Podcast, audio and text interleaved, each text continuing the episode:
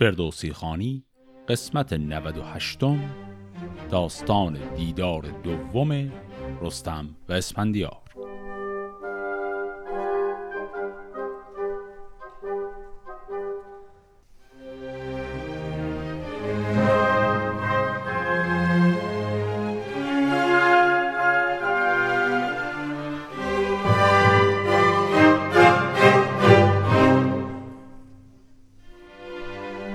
قسمت قبل اونجایی تمام شد که اسپندیار اگرچه به رستم گفته بود که ازش دعوت خواهد کرد برای مجلس غذا و میگساری اما از این کار سر باز زد و استدلال اسپندیار هم این بود که نمی‌خواست هیچ رفاقتی بین خودش و رستم شکل بگیره چون این رفاقت می‌تونست در انجام وظیفش تاثیر منفی بذاره.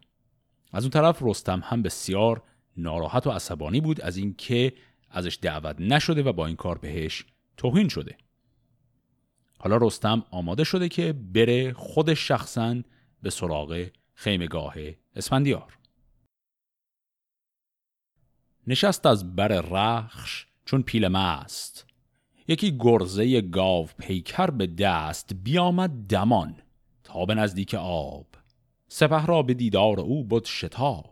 هر آن کس که از لشکر او را بدید دلش مهر و پیوند او برگزید. همی گفت هر کس که این نامدار نماند به کس جز به سام سوار. بر آن کوهه زین کوه از آهن است. همان رخش گویی که آهرمن است. اگر هم نبردش بود زند پیل برافشان تو بر تارک پیل نیل. خرد نیستن در سر شهریار که با فر گردی چون اسپندیار بدین سان همی از پی تاج و گاه به کشتن دهد نامداری چون ماه. به پیری سوی گنج یازانتر است به مهر و به دیهیم نازانتر است. اینا همه توصیف سپاهی بود که الان رستم رو داره می‌بینه و شکوه رستم رو دارن. ذکر می‌کنن. بیت آخر ارجاعش هست به گشتاسب داره میگه حیف از آدمی مثل اسفندیار و حیف از آدمی مثل رستم که گشتاسب اینا رو انداخته به جون همدیگه.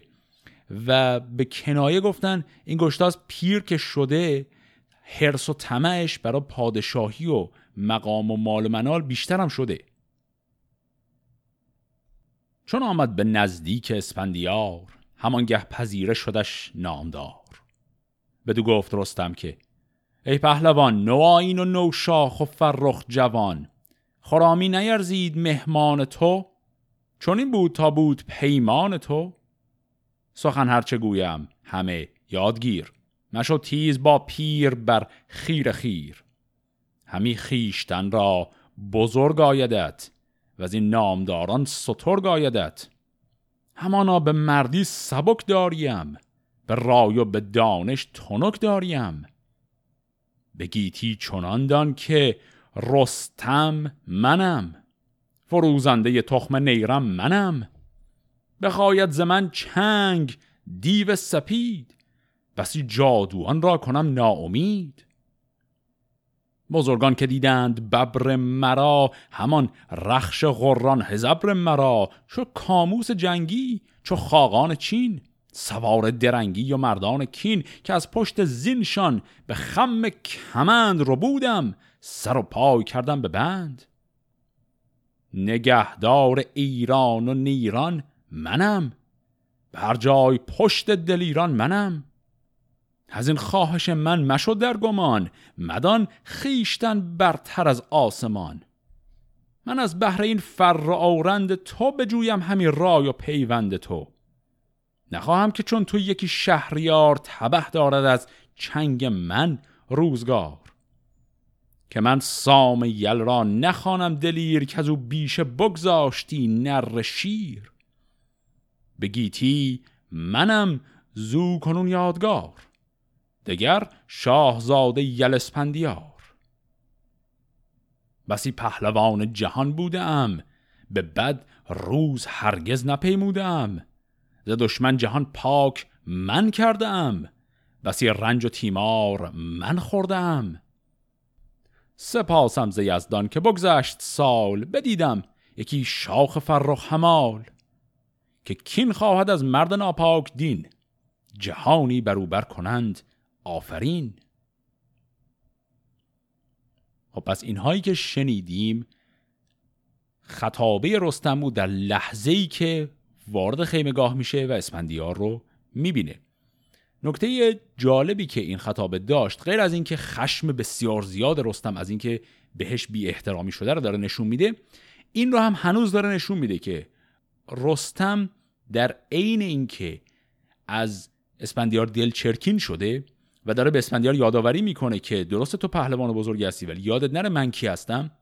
ولی باز هم حواسش هست که به اسپندیار احترام لازم رو بگذاره. دقت کنیم که به اون دو بیت آخر حرف رستم وقتی همه حرفاشو زد گفت ببین من احترام تو رو دارم می‌گذارم به خاطر اینکه تو شاهزاده ای و فردی هستی همرده من از نظر پهلوانی. چجوری اینو گفت؟ گفت بدیدم یکی شاخ فرخ همال یعنی یک آدمی رو دیدم مثل تو که همپایه و همقدر خود منه و از این بابت خوشحاله. اما در این حال میگه حواست باشه که به من بی احترامی کردی. خب اینها رو که رستم میگه اسفندیار به این چک جواب میده. بخندید از رستم اسفندیار. بدو گفت که پور سام سوار شدی تنگ دل چون نیامد خورام نجستم همیزین سخن کام و نام.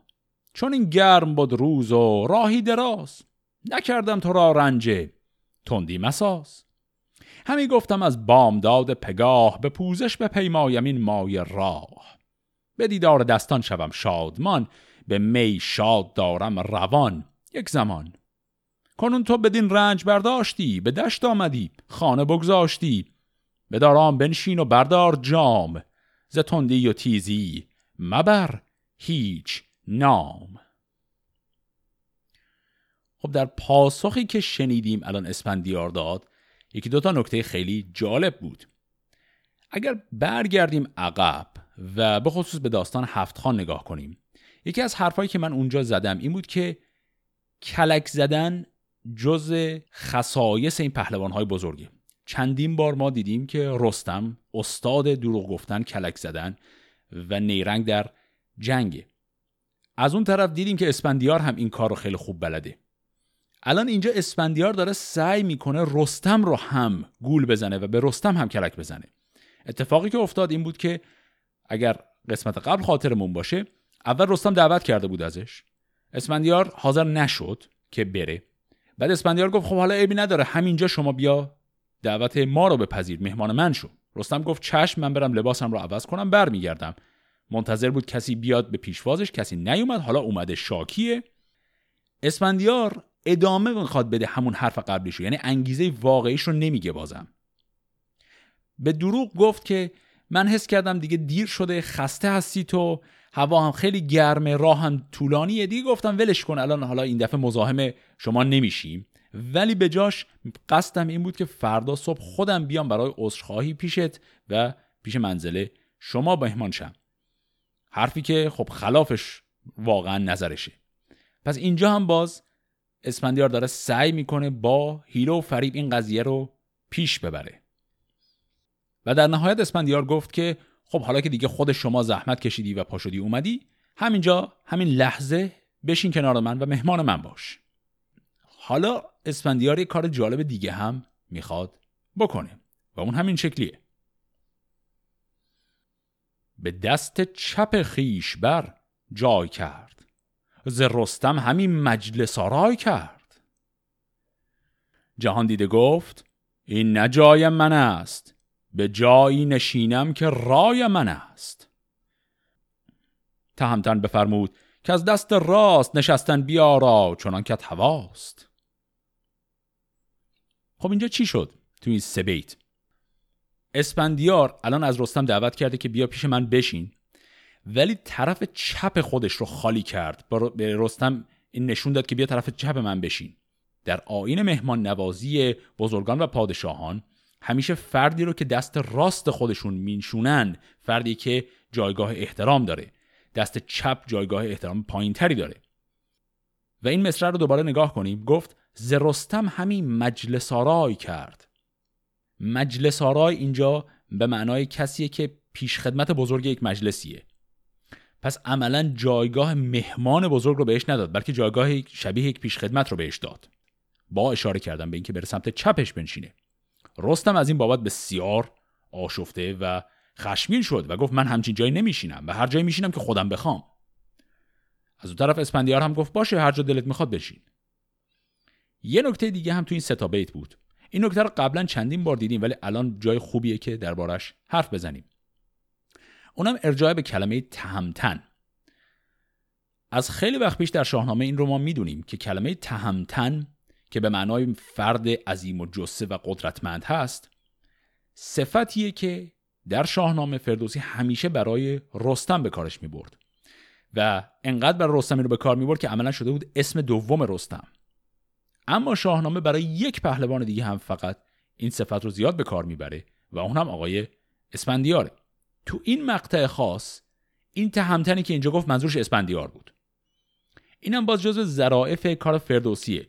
گرچه کلمه تهمتن در معنا صرفا به معنی یک پهلوان قدرتمند میده و می‌تونه برای هر پهلوانی به کار بره اما فردوسی اینو برای هر پهلوانی به کار نمی‌بره. فقط میذاشتش برای رستم و اینجا هم استثنان فقط اسپندیار رو هم اضافه کرده و هم برای رستم و هم برای اسپندیار این رو به کار می‌بره. این هم جزو روش های ظریف فردوسیه برای اینکه جایگاه بسیار عالی اسپندیار رو به ما نشون بده. خب پس در نهایت بعد از این بی احترامی مجددی که اسپندیار به رستم کرد رستم سر جای خودش مینشینه اما چند کلمه ای حرف برای گفتن داره. این شکلی میگه. چون این گفت با شاهزاده به خشم. که آین من بین و بکشای چشم. هنر بین و این نامور گوهرم که از تخمه سام گنداورم. هنر باید از مرد و فر و نجات کفی راد دارد دلی پرزداد سزاوار من گر تو را نیست جای مرا هست پیروزی و خوش و رای. و از آن پس بفرمود فرزند شاه که کرسی زرین نهد پیش گاه. بیامد بر آن کرسی زر نشست. پر از خشم بویا ترنجی به دست. پس بعد از اینکه رستم گفت که من نواده سام هستم یعنی یادآوری کرد جایگاه بزرگ خودش رو که چند دقیقه پیش هم باز این یادآوری رو کرده بود و بعد هم گفت درسته که من پسر پادشاه نیستم اما من کم شخصی هم برای خودم نیستم. و با این یادآوری مجدد اسپندیار حاضر شد که یک کرسی زر بگذارن روبروی خود شخص اسپندیار و رستم روی اون بنشینه. حالا ولی اسپندیار چند کلمه حرف برای گفتن داره.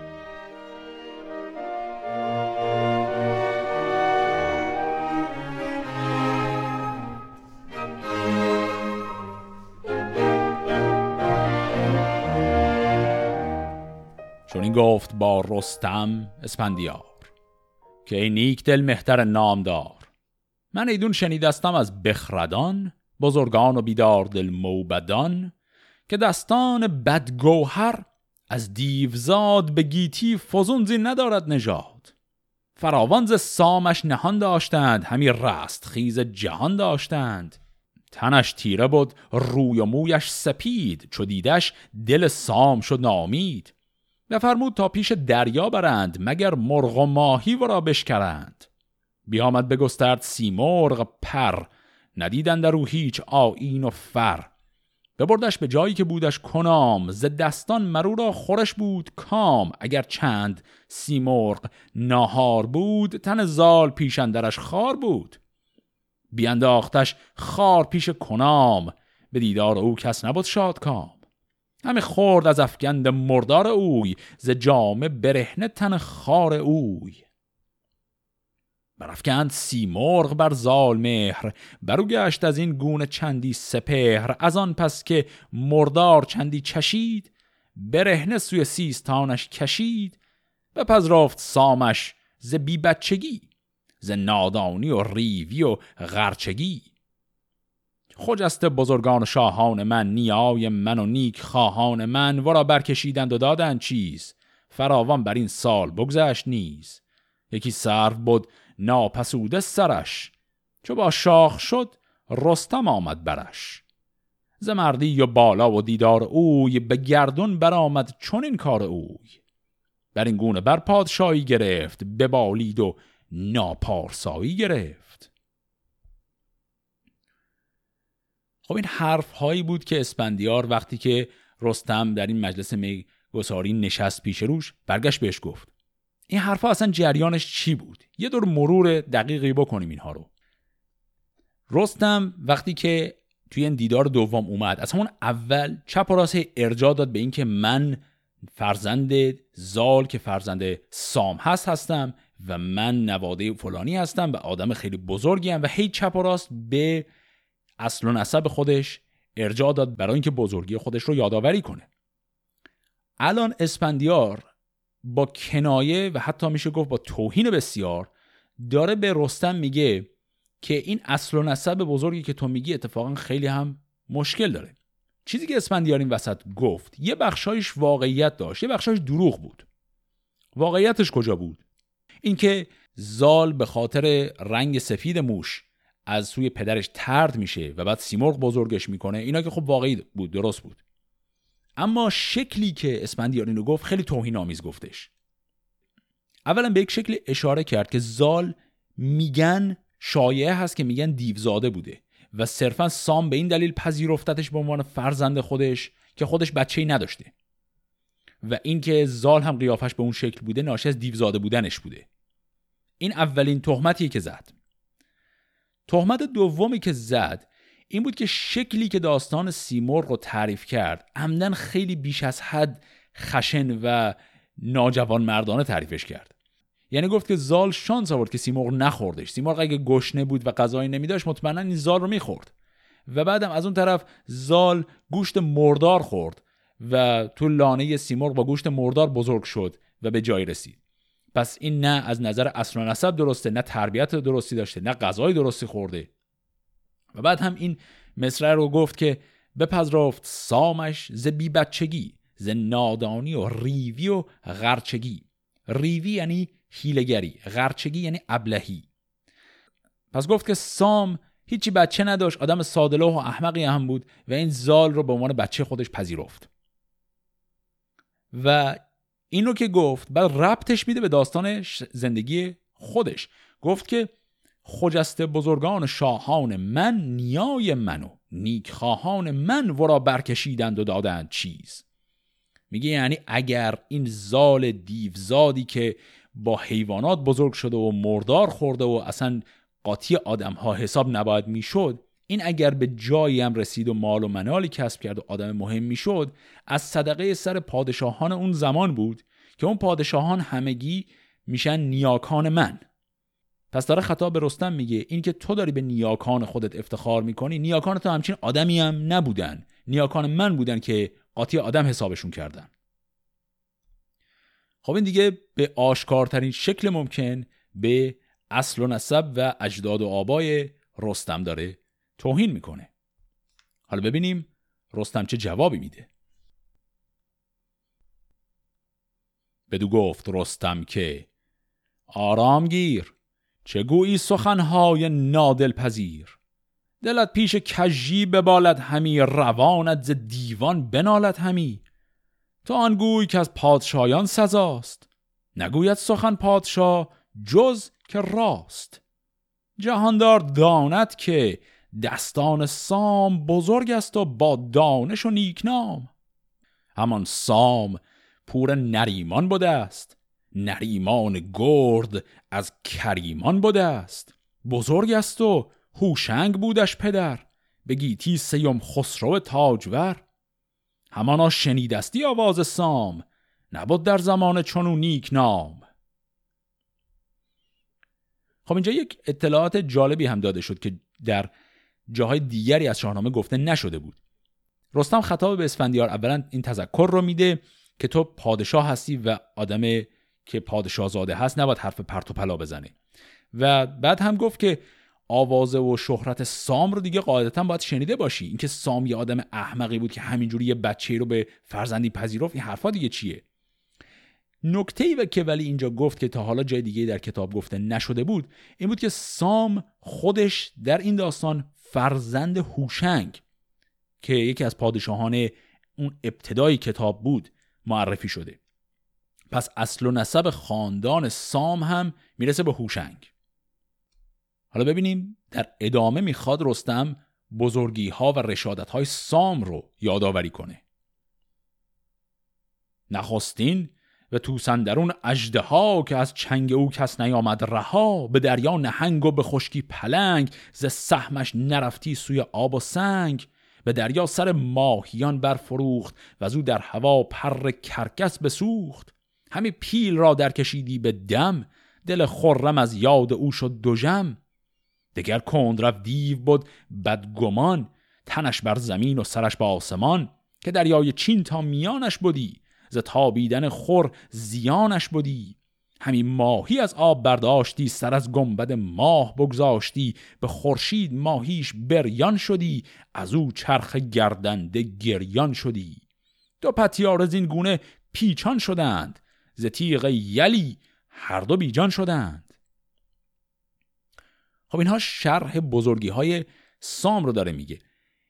اگر خاطرمون باشه وقتی داستان زال و رودابه رو داشتیم خیلی وقت پیش.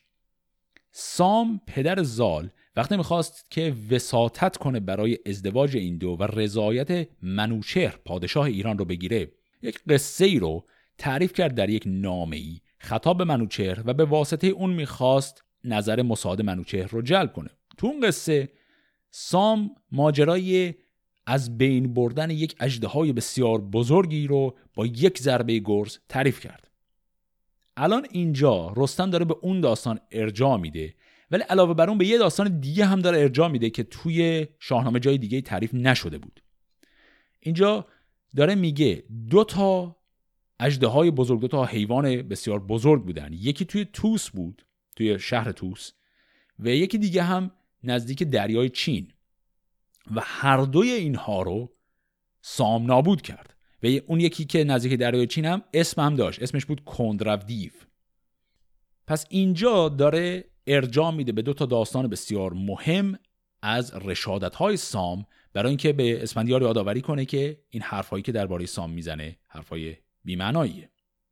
و حالا در ادامه رستم چند تا نکته جالب دیگه هم درباره اهمیت اصل و نسب خودش میگه. و عجیب ترین نکته هم که میگه اینیه که الان می‌خونیم. همان مادرم دخت مهراب بود. بدو کشور هند شاداب بود که زحاک بودیش پنجم پدر ز شاهان گیتی برآورده سر. نژادی از این نامورتر کراست خردمند گردن نپیچد زراست خب رستم داره نسب پدری خودش رو یه دور میگه تا سام همه رو گفت. الان نسب مادری خودش رو هم می‌خواد با افتخار بیان کنه. و داره میگه مادر من دختر مهراب بود. مهراب هم پنج تا پدر ازش بری بالاتر می‌رسی به زحاک. و بعد گفت زحاک بزرگترین پادشاه گیتی در زمانه خودش بود و اینو با افتخار داره میگه. این هم جزو چیزای عجیبیه که در این داستان داریم. زحاک پادشاهی که خب طبیعتا جزو منفی ترین شخصیت های این کتابه اما اینجا شکلی که داره رستم بهش ارجام میده منفی بودن زحاک رو گذاشته کنار. فقط این رو داره میگه که زحاک به هر حال یک پادشاهی بود که پادشاه بزرگ ایران بود. حالا در اینکه قدرتمند و بزرگ بودن که دیگه شکی نیست. حالا رستم اصل و نسب خودش رو که ذکر می‌کنه یه مقدار هم حالا می‌خواد درباره گذشته شخص خودش یعنی رشادت ها و پیروزی های خودش چند کلمه حرف بزنه. اینطوری میگه. هنر آن که اندر جهان سر به سر یلان راز من جست باید هنر. همان عهد کاووس دارم نخست که بر من بهانه نیارند جست. همان عهد کی خسرو دادگر که چون او نبست از کیان کس کمر. زمین را همه سر به سر گشتم بسی شاه بیدادگر کشتم. چون من برگذشتم ز جیهون بر آب ز توران به چین آمد افراسیاب. ز کاووس در جنگ مازندران به تنها برفتم به گرز گران نه ارزنگ ماندم نه دیو سپید نه سنجه نه کوراد غندی نه بید. همی از پی شاه فرزند را بکشتم دلیر خردمند را که گردی چو سهراب هرگز نبود به زور و به مردی و رزم آزمود. خب اینجا هم باز رسیدیم به یک نکته عجیب دیگری.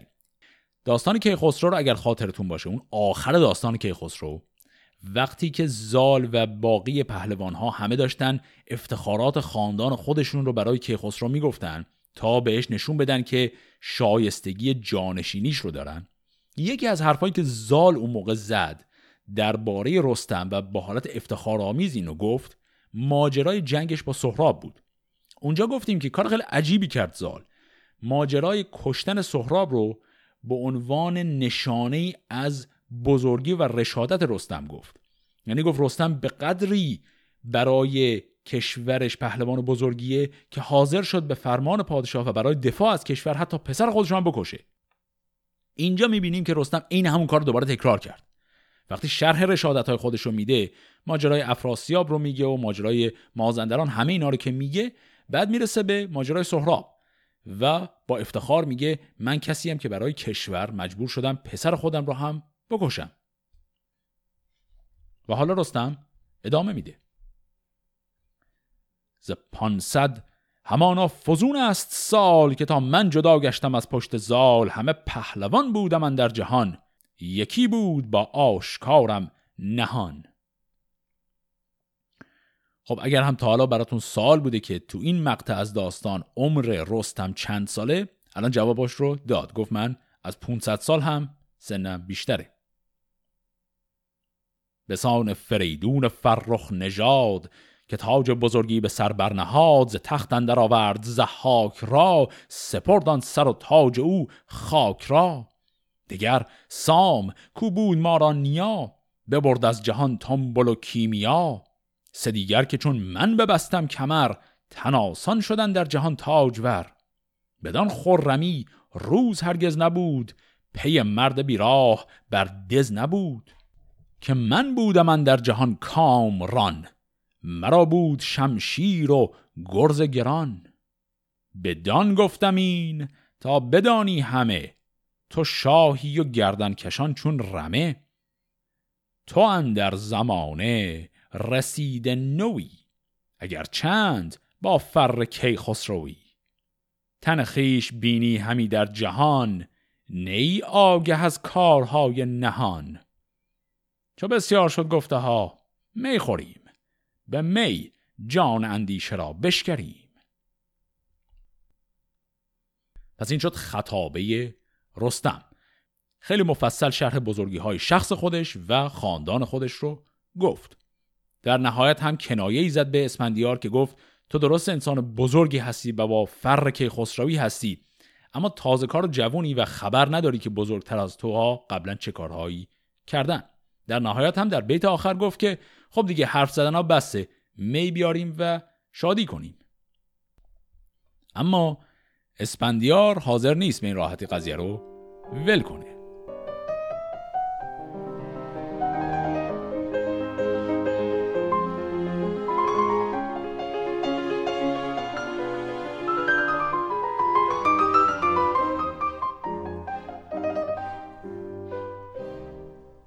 ز رستم. چون اسپندیار این شنید بخندید و شادان دلش بردمید. بدو گفت که از رنج و کردار تو شنیدم همه درد و تیمار تو. کنون کارهایی که من کردم ز گردن کشان سر برآوردم.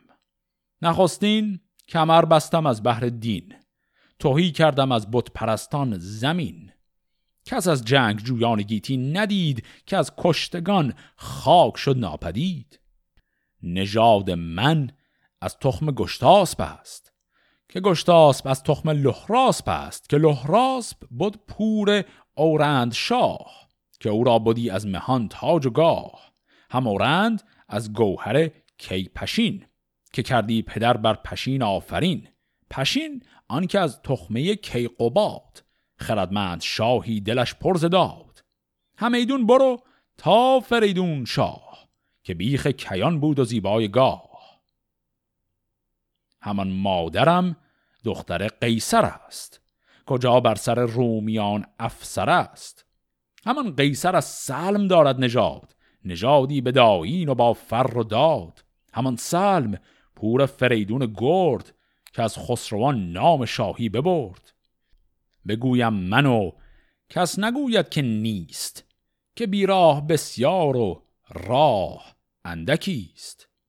تو دانی که پیش نیاگان من بزرگان بیدار و پاکان من پرستنده بودی تو خود با نیا. نجویم همیزین سخن کیمیا. خب تا همینجاش یه لحظه توقفی کنیم ببینیم اسفندیار داره چه سیاستی به کار می‌بره در جواب دادن به رستم. نکته اولی که اینجا خیلی مهمه. اصلا کی این بحث رو به این شکل شروع کرد؟ یعنی رستم که هیچ وقت نگفته بود که من نسبت به اسفندیار دید منفی دارم از نظر اصل و نسب و جایگاهش. رستم از همون اولا داره میگه من خیلی مفتخر و خوشحالم که پهلوانی به بزرگی اسفندیار با فره کیخسروی و با زور و بازوی همقد خود من پا شده اومده و سرفراز کرده ما رو. و الاخر رستم هیچ وقت نگفته بود که این اسپندیار اصلا کیه. اسپندیار بود که چون این شکلی درباره رستم حرف زد و رستم رو واداشت به اینکه عملا ماجرای بزرگی خودش و اصل و نسب خودش رو پیش بکشه. ولی حالا اسپندیار داره به رستم میگه خیلی خب تو بزرگی خودتو گفتی حالا بذار من بگم. و حالا که داره میگه الان تازه معلوم میشه که اسپندیار چه سیاستی به کار می‌بره. حرفش اینه که می‌خواد به رستم نشون بده که درست تو از اصل و نسب بزرگی هستی ولی همه اصل و نسب تو هم همیشه نوکران و بندگان پدران و پدر بزرگای من بودن. به چه شکل این رو میگه؟ نسل خودش از طرف پدری رو می‌بره عقب تا نشون بده به فریدون می‌رسه. از طرف مادری هم می‌بره عقب تا نشون بده به سلم می‌رسه که اون هم باز به فریدون می‌رسه. پس میگه من از هر دو طرف برمیگردم به فریدون. و بعد این دو بیت رو دقت کنید که میگه تو دانی که پیش نیاگان من بزرگان بیدار و پاکان من پرستنده بودی تو خود با نیا.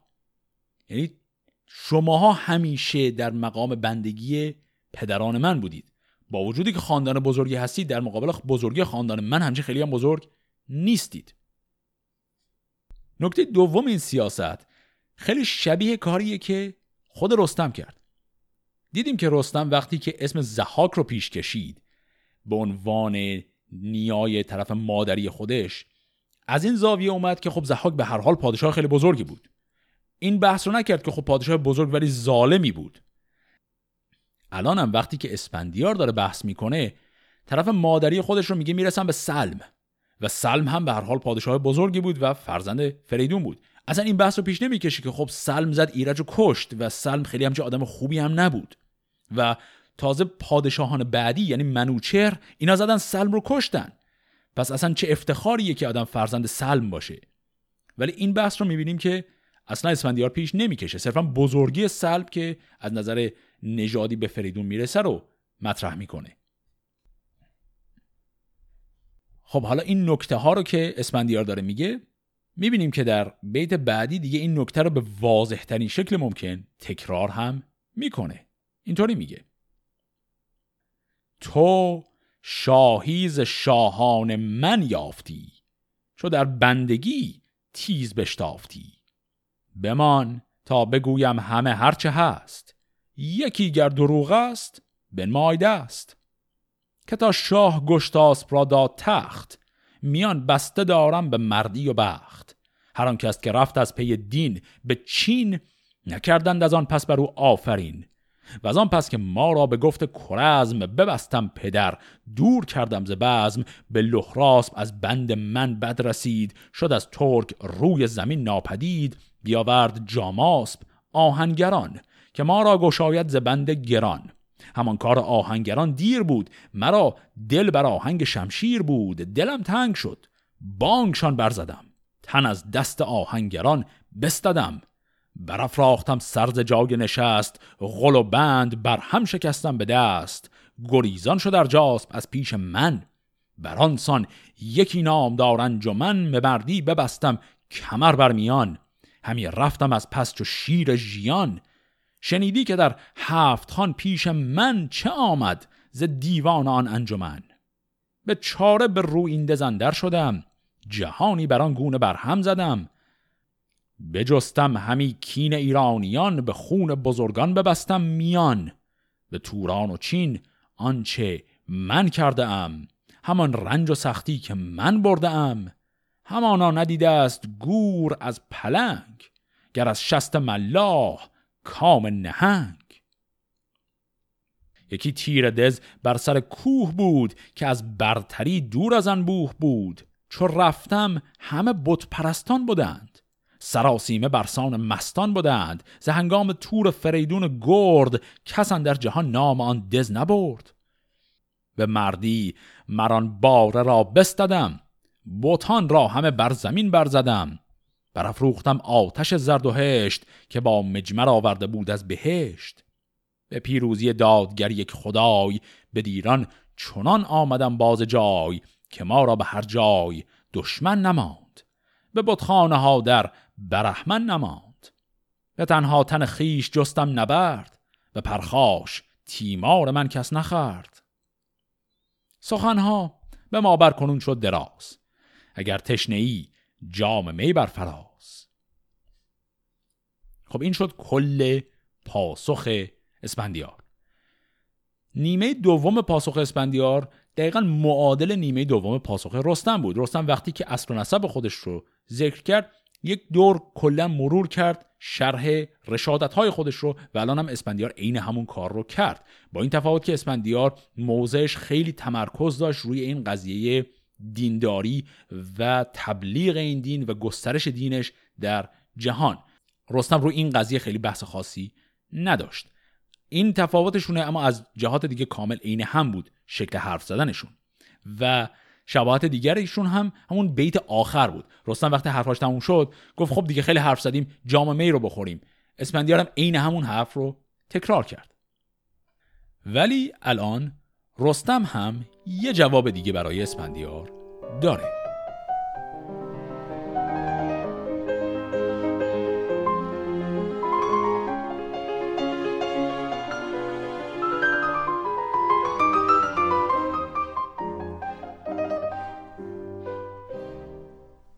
چون این گفت رستم به دسپندیار که کردار ماند ز ما یادگار. کنون داد ده باشو بشنو سخن از نام بردار مرد کهن. اگر من نرفتی به مازندران به گردن برآورده گرز گران کجا بسته بود گیو و گودرز و توس شده خیره از غم و چشم کیوس. که کندی دل و مغز دیو سپید کرا بود به بازوی خیشین امید. اینجا کلمه کیوس که شنیدید شکل کوتاه شده همون کاووسه. ارجاع داره به کیکاووس. سر جادوان را بکندم ز تن ستودان ندیدند و گور و کفن. ز بند گران بردمش سوی تخت شد ایران بدو شاد و اونیک بخت. مرا یار در هفت خان رخش بود که شمشیر تیزم جهان بخش بود. خب از اینجا ذکر ماجرای مازندران رو دوباره رستم داره می‌کنه. یه نکته خیلی کوچک و ظریفی هم اینجا بود. داستان هفت خان اسپندیار رو یادتونه که من دربارش حرف زدم گفتم در داستان هفت خان اسپندیار کلمه هفت خان خیلی واضح ذکر شده و نام مکانی که اسپندیار ازش رد میشه. اما این کلمه در مورد هفت خان رستم به اون شکل ذکر نشده. اینجا تنها جایی که ما می‌بینیم رستم برای ارجاع به مسیری که شخص خودش رفته یعنی همون داستان مازندران از کلمه هفت خان استفاده می‌کنه که یک استثناء کوچکی در داستان و معماش هم برای ما باقی میمونه کما اینکه دربارش در قسمت هفت خان اسپندیار حرف زده بودم. حالا ماجرای مازندران را که گفت بلا فاصله بعدش داستان هاماوران رو می‌خواد یادآوری کنه. وزان پس که شد سوی هاماوران ببستند پایش به بند گران ببردم از ایرانیان لشکری به جایی که بود مهتری گر سری بکشتم به جنگ شاهشان. توهی کردم آن نام بر گاهشان جهاندار کاووس خود بسته بود ز رنج و ز تیمار دل خسته بود به دیران بود افراسیاب زمان. جهان پر درد از بد بدگمان. بیاوردم از بند کاووس را همان گیو و گودرز و هم توس را. به دیران کشیدم ز هاماوران. خود و شاه با لشکری بیکران. شب تیره تنها برفتم ز پیش همه نام جستم نه آرام خیش چو دیدان درفشان درفش مرا به گوش آمدش بانگ رخش مرا بپرداخت ایرانو شد سوی چین. جهان شد پر از داد و پرزافرین گر از یال کاووس خون آمدی ز پشتش سیاوخش چون آمدی. وزو شاه کیخسرو پاکزاد که له راست را تاج بر سر نهاد. خب الان سیاست جالبه رستم معلوم شد. رستم الان این ماجراهای مازندران و هاماوران رو برای چی اصلا مطرح کرد؟ یعنی سوالی که برای ما پیش میاد اینه که خب یه دور اسفندیار توهین کرده بود به اصل و نسب رستم. رستم در جواب اصل و نسبش رو شرح داد بعدم رشادت های خودش رو گفت. اونجا ماجرای مازندران رو گفت دیگه تمام شد. در جوابش هم اسفندیار عین همون کارو کرد. خب دیگه الان باید قاعدتا تموم شه دیگه. اینکه رستم دوباره داره برمیگرده ماجرای مازندران هاماوران از نو میگه دلیلش چیه؟ چون اونا رو که خب یه دقیقه پیش گفته بود که. این چند بیتی که آخرش گفت معلوم میشه دلیلش چی بود. اسفندیار در جواب برگشته بود و وقتی اصل و نسب خودش رو می‌خواست بگه رو این تاکید کرد که تمام نیاکان رستم همیشه بندگان و چاکران نیاکان من بودن. الان رستم داره به اون جواب میده.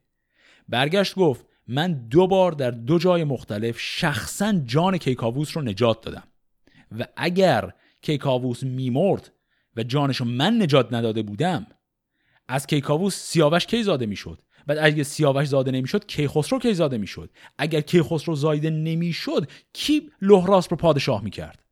یعنی یه دور این ماجرا رو برد دور زد و برگشت به پادشاهی لهراسپ تا به این شکل یادآوری کنه به اسفندیار که این پادشاهی که خاندان شما دارید مستقیما مدیون منه. اگر من دو بار کیکاووس رو نجات نداده بودم شما اصلا پادشاه نمی شدید و الان که این حرفا رو زد اون ماجرای اعتراض پدرش هنگام تاجگذاری لحراس رو هم یه دور ذکر می‌خواد بکنه به این شکل. پدرم آن دلیر گرانمای مرد زننگ اندران انجمن خاک خرد که لحراس را شاه بایست خواند و او در جهان نام چندین نماند. چه نازی بدین تاج لحراسپی بدین تازه آین گشتاسبی که گوید برو دست رستم ببند. نبندد مرا دست چرخ بلند. که گر چرخ گوید مرا کی نیوش به گرز گرانش بمالم دو گوش. من از کودکی تا شدستم کهن بدین گونه از کس نبردم سخن. مرا خاری از پوزش و خواهش است. و از این نرم گفتن مرا کاهش است. دیگه اینجا اوج عصبانیت رستم رو دیدیم. غیر از اینکه رستم خیلی موضعش رو داره واضح میگه این دو بیت آخرش خیلی جالب بود. گفت ببین این که من هی چپ و راست از در پوزش دارم در میام و میگم من ببخشید اگر به شاه گشتاس جای توهینی کردم و اگر توهینی کردم حاضرم بیام شخصا و عذرخواهی کنم. اینجا یه دفعه کفری میشه رستم. و میگه من آدمی نیستم که هی اینور اونور برم از آدما عذرخواهی کنم. اینی هم که قبلا گفتم حاضرم از شاه گشتاس عذرخواهی کنم صرفا محض احترام به شماست. من دارم خودم رو خار خفیف می‌کنم برای همچین بحثی وگرنه من عذرخواهی هم حتی ندارم برای کردن. و الان حتی اون موضع قبلش رو هم می‌ذاره کنار. یعنی اون موضعی که گفته بود حاضرم برم عذرخواهی کنم به پادشاه اگر توهینی کردم. الان میگه عذرخواهی و اینا من ندارم. به قدر کافی خودم رو خفیف این جریان کردم دیگه. بسه. اسفندیار اما به رستم این جواب رو میده. ز تیزیش خندان شد اسپندیار بیازید و دستش گرفت استوار. بدو گفت که رستم پیلتن. چنانی که بشنیدم از انجمن ستبر است بازود چون ران شیر بر و یال چون اجدهای دلیر. میان تنگ و باریک همچون پلنگ کجا گردگه برکشد روز جنگ. بیافشارد چنگش میان سخن. زبرنا بخندید مرد کهن. ز ناخن فرو ریختش آب زرد همانا نجنبید از آن درد مرد.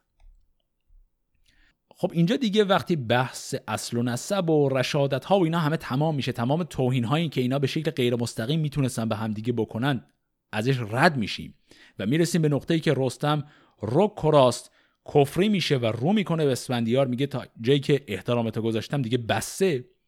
تو این نقطه اسفندیار می‌خواد زور خودش رو یادآوری کنه به رستم. پس با همون حالت رفاقت یه لحظه بازی رستم رو می‌گیره و بعد شروع می‌کنه از رستم تعریف کردن. میگه من شنیدم خیلی زورت زیاده و همینجور در حین تعریف کردن هی بازی رستم رو فشار میده. من می‌خواد نشون بده که چقدر زورش زیاده. از اون طرف هم رستم می‌بینه که این داره فشار میده و هیچ واکنشی نشون نمیده و اصلا تکونم نمی‌خوره. گرفت آن زمان دست مهتر به دست. چون این گفت که شاه یزدان پرست خانک شاه گشتاسب آن نامدار کجا پور دارد چون اسپندیار؟ خنک آن که چون تو پسر زایدوی همی فر گیتی بیافزایدوی همی گفت و چنگش به چنگندرون همی داشت تا چهره او شد چو خون. همان ناخونش پرز خوناب کرد. سپه بود بروها پر از تاب کرد. پس عین کاری رو که اسفندیار کرد رستم جواب میده. اونم دست اون یکی رو می‌گیره و در حین تعریف کردن از اینکه بله شنیدم تو هم پهلوان بسیار بزرگی هستی اونم هی دستش رو فشار میده.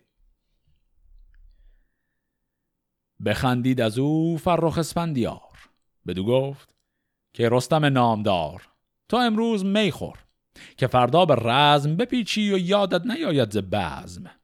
چون من زین زرین نهم بر سیاه به سر بر نهم خسروانی کلاه به نیزه از اسپت نهم بر زمین.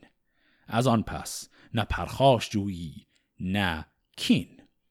دو دستت ببندم برم نزد شاه.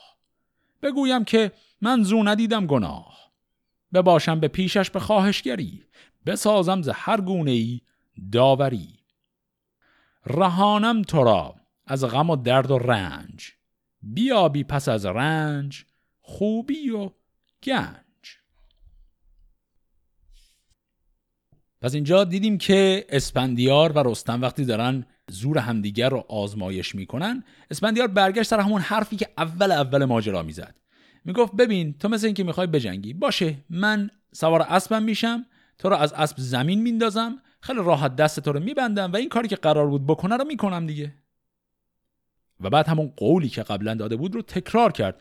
گفت من وساطتت رو می‌کنم میرم پیش پادشاه. وقتی که تو رو دست بسته بردم میگم که تو هیچ گناهی نکردی بعدش تو رو آزاد می‌کنیم من پادشاه میشم تو رو میبخشم گنج های زیادی بهت میدم و خوش خورم برمیگردی سر جات.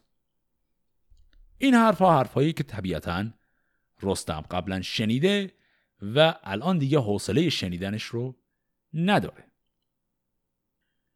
واکنش رستم به این حرف های اسپندیار و اتفاقاتی که بعد از اون خواهد افتاد رو در قسمت هفته آینده با هم دنبال می‌کنیم. فعلا خدا نگهدار.